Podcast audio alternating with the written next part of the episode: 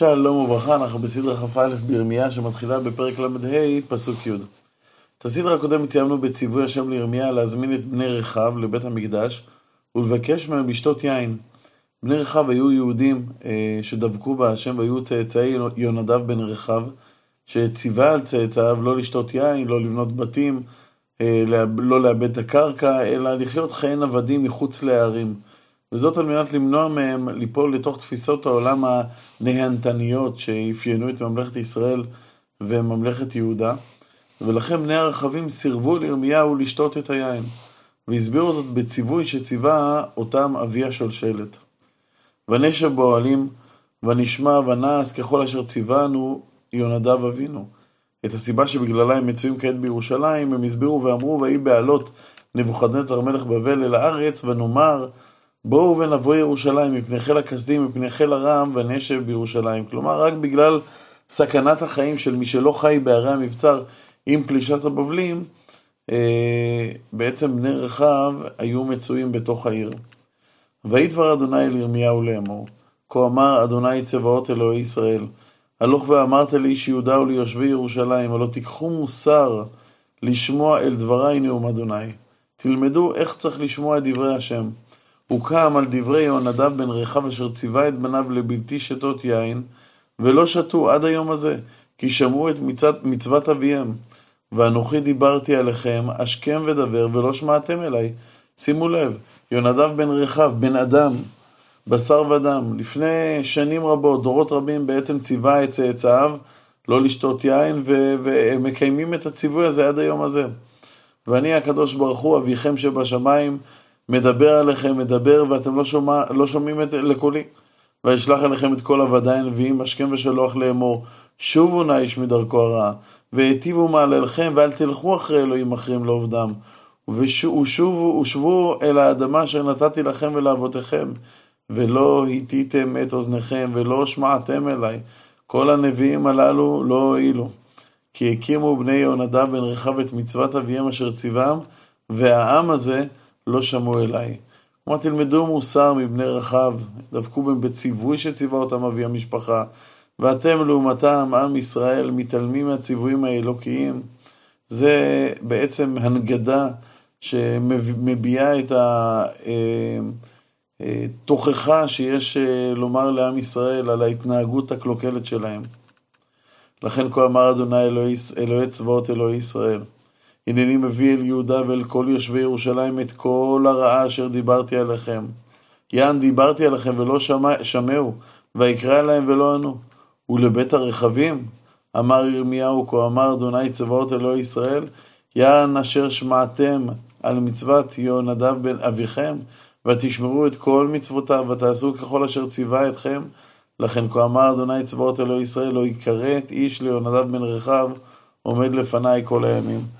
הציווי של יונדב בן רחב היה ציווי שבעצם הגיע כדי לתקן את אה, צאצאיו, כדי למנוע מהם שחיתות, והם עמדו בכל הדברים הללו. באמת חיו חיים של צניעות, חיים של יראת שמיים, ולכן הקדוש ברוך הוא אה, בעצם מבטיח להם שהם ינצלו מתוך אותו חורבן נורא שהולך ליפול על עם ישראל. נמשיך. ויהי בשנה הרביעית ליהויקים בן יהושיהו מלך יהודה, היה הדבר הזה אל ירמיהו מאת אדוני לאמור. אנחנו מגיעים לנבואה שבעצם מתרחשת בשנה הרביעית ליהויקים, שנה שהייתה שנה הרת גורל, זו הייתה השנה הראשונה לממלכת, אה, למלכות נבוכדנצר מלך בבל, כמו שראינו בפרק כ"ה. זה גם השנה שבו התרחש קרב קרקמי שבעקבותיו עברה הגמוניה באזור, מהגמוניה מצרית להגמוניה בבלית. וירמיהו רואה חלון ההזדמנויות לתקן ולבטל את החורבן הולך ומסתיים, הולך ונסגר. והוא מקבל ציווי. קח לך מגילת ספר, וכתבת אליה את כל הדברים אשר דיברתי אליך על, על ישראל ועל יהודה ועל כל הגויים, יום דיברתי אליך מימי יאשיהו ועד היום הזה. אולי ישמעו בית יהודה את כל הרע אשר אנוכי חושב לעשות להם, למען ישובו איש מדרכו הרעה וסלחתי לעוונם ולחטאתם. השם מצווה את ירמיהו לכתוב על ספר את תיאורי הרעה שהשם חושב לעשות לעמו. אולי מתוך אותם תיאורים נוראים יעבור עם ישראל לזעזוע שיוביל אותם לתשובה. בצורה הפשוטה, יש פה איזה ציווי לכתוב את כל, ה, את כל הנבואות, כל, כל נבואות החורבן, בעצם שצווה, הגיע לירמיהו במהלך כל השנים האלה. המצבור הזה של כל הנבואות האלה, הוא מצבור שיכול לזעזע כל אדם שקורא אותם. אבל חז"ל בעצם מלמדים אותנו שהמגילה שאותה ירמיהו מצווה לכתוב היא מגילת איכה. במגילת איכה בעצם ירמיהו מתאר את החורבן כאילו כבר התרחש, כאילו החורבן היה ועכשיו הוא מתאר אותו אה, אה, תיאור שבעצם מצייר את מה שירמיהו רואה אל מול עיניו. אבל האמת היא שהראייה הזאת היא ראייה נבואית. החורבן עדיין לא, עדיין לא התרחש, אבל התיאורים הם, הם תיאורים חיים, התיאורים הם תיאורים צבעוניים, הם תיאורים נוראים, ואת התיאורים הללו מבקש ירמיהו אה, מהסופר שלו, אה, ממי שבעצם אה, אה, מול, אה, מלווה אותו לאורך כל, הח, כל החיים, ברוך בן אריה, הוא מבקש מברוך לכתוב את הדברים. ויקרא ירמיהו אל ברוך בן אריה, ויכתוב ברוך מפי ירמיהו את כל דברי אדוני אשר דיבר אליו על מגילת ספר. ויציווה ירמיהו את ברוך לאמור, אני עצור, לא אוכל לבוא בית אדוני, אני נמצא עכשיו במעצר, לא יכול להתנעע מכאן. ובאת אתה וקראת במגילה אשר כתבת מפי את דברי אדוני באוזני העם בית אדוני ביום צום. וגם באוזני כל יהודה הבאים מעריהם תקראם. אולי תיפול תחינתם לפני אדוני, וישובו איש מדרכו הרעה, כי גדול האף והחמה אשר דיבר אדוני אל העם הזה. ירמיהו הצור כמובן לא יכול לקרוא את הנבואה באוזני ישראל, אבל הוא מבקש מברוך בן אריה להמתין עד שיקראו כל העם לתענית ציבור. שבעצם בתענית ציבור ישראל עולים לרגל לירושלים לתפילות ותחנונים, ואז ירמיהו צריך לקרוא, אה, ברוך בן אריה צריך לקרוא את מה שכתוב באיגרת לפני כל העם. למה הוא מבקש לקרוא דווקא ב, ביום צום ולא למשל ב, ב, בעלייה לרגל באחד מהרגלים? נדמה שביום צום פשוט הלב של העולים פתוח לתשובה.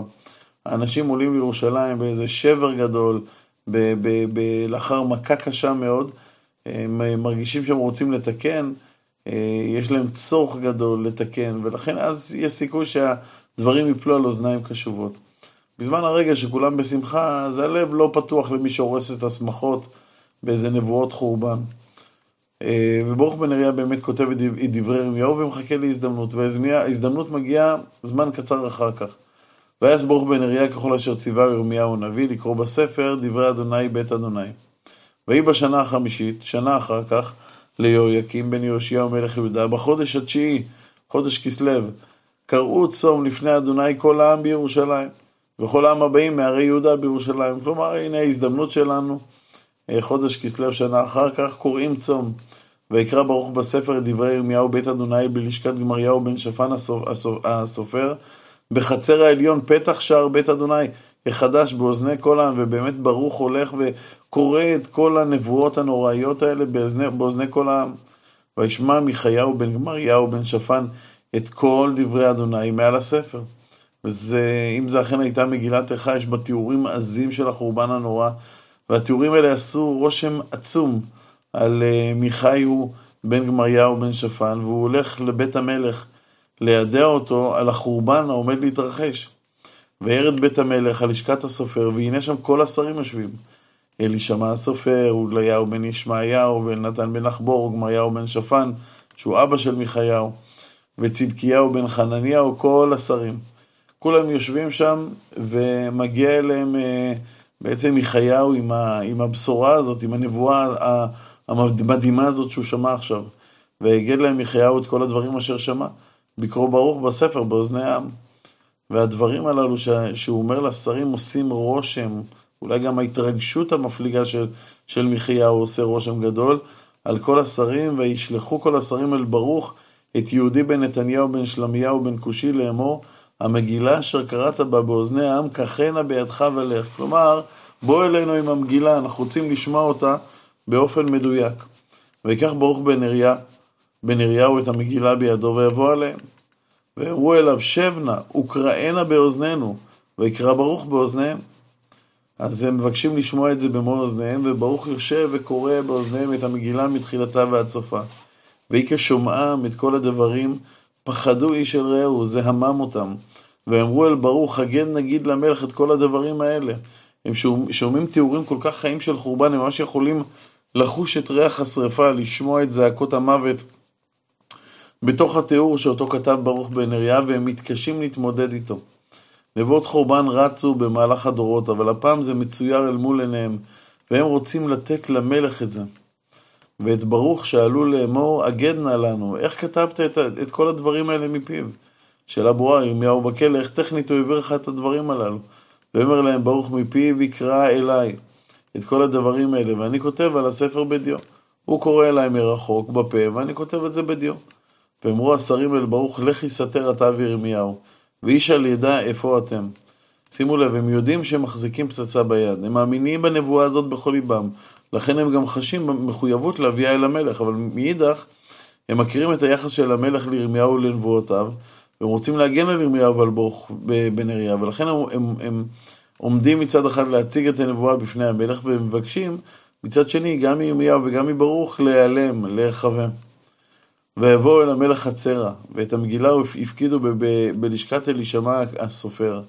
ויגידו באוזני המלך את כל הדברים. כלומר, לפני שהם מגיעים עם המגילה, הם, הם, הם מפקידים אותה במקום אה, מסתור, והם אומרים למלך באופן כללי את מה שהם שמעו. וישמע, וישלח המלך את יהודי לקחת את המגילה, הוא שולח את יהודי בן נתניהו להביא את המגילה, ויקחיה מלשכת אלישמע הסופר, ויקרא יהודי באוזני המלך ובאוזני כל השרים העומדים מעל, מעל המלך. והמלך יושב בית החורף בחודש התשיעי. ואת האח לפניו מבוארת. חודש כסלו, חודש קר בירושלים, האח, האש מבוארת בבית החורף, והמלך יושב לפני האח, ויהי כקרוא יהודי שלוש, שלוש דלתות וארבעה, כלומר שיהודי בן נתניהו אה, קרא שלוש או ארבע עמודות של הנבואה. היה המלך תופס את המגילה, קורע את העמודות הללו, ויקראה ביתר הסופר, ואשלך אל האש אשר עלה אל האח. עד תום כל המגילה אל על האש אשר האח. אבא של יהויקים, המלך יאשיהו, כאשר הוא שמע את דברי ספר התורה, שנמצא פתוח בדברי התוכחה, הוא קרא את, את בגדיו. לעומתו, הבן שלו, יהויקים, קורא את המגילה ולא את בגדיו. והשרים שידעו שדברי הנבואה אמת לא הגיבו, ולא פחדו, ולא קראו את בגדיהם. המלך וכל עבדיו השומעים את כל הדברים האלה. העבדים פחדו מהמלך יותר מאשר מנבואות הקדוש ברוך הוא. והדבר הזה גרם לשיתוק שאחז בכל השרים. וגם אל נתן, הודליהו וגמריהו הפגיעו. כלומר, הם ביקשו והתחננו במלך לבלתי שרוף את המגילה. אבל זה לא עזר ולא שמע עליהם. אז הנה נשק יום הדין נופל. נבואה שהשפיעה על כל השומעים אותה. היה עוד ניתן לעצור את גזירת החורבן, והמלך שורף את הסיכוי היחיד לתיקון ביחד עם נבואת השם.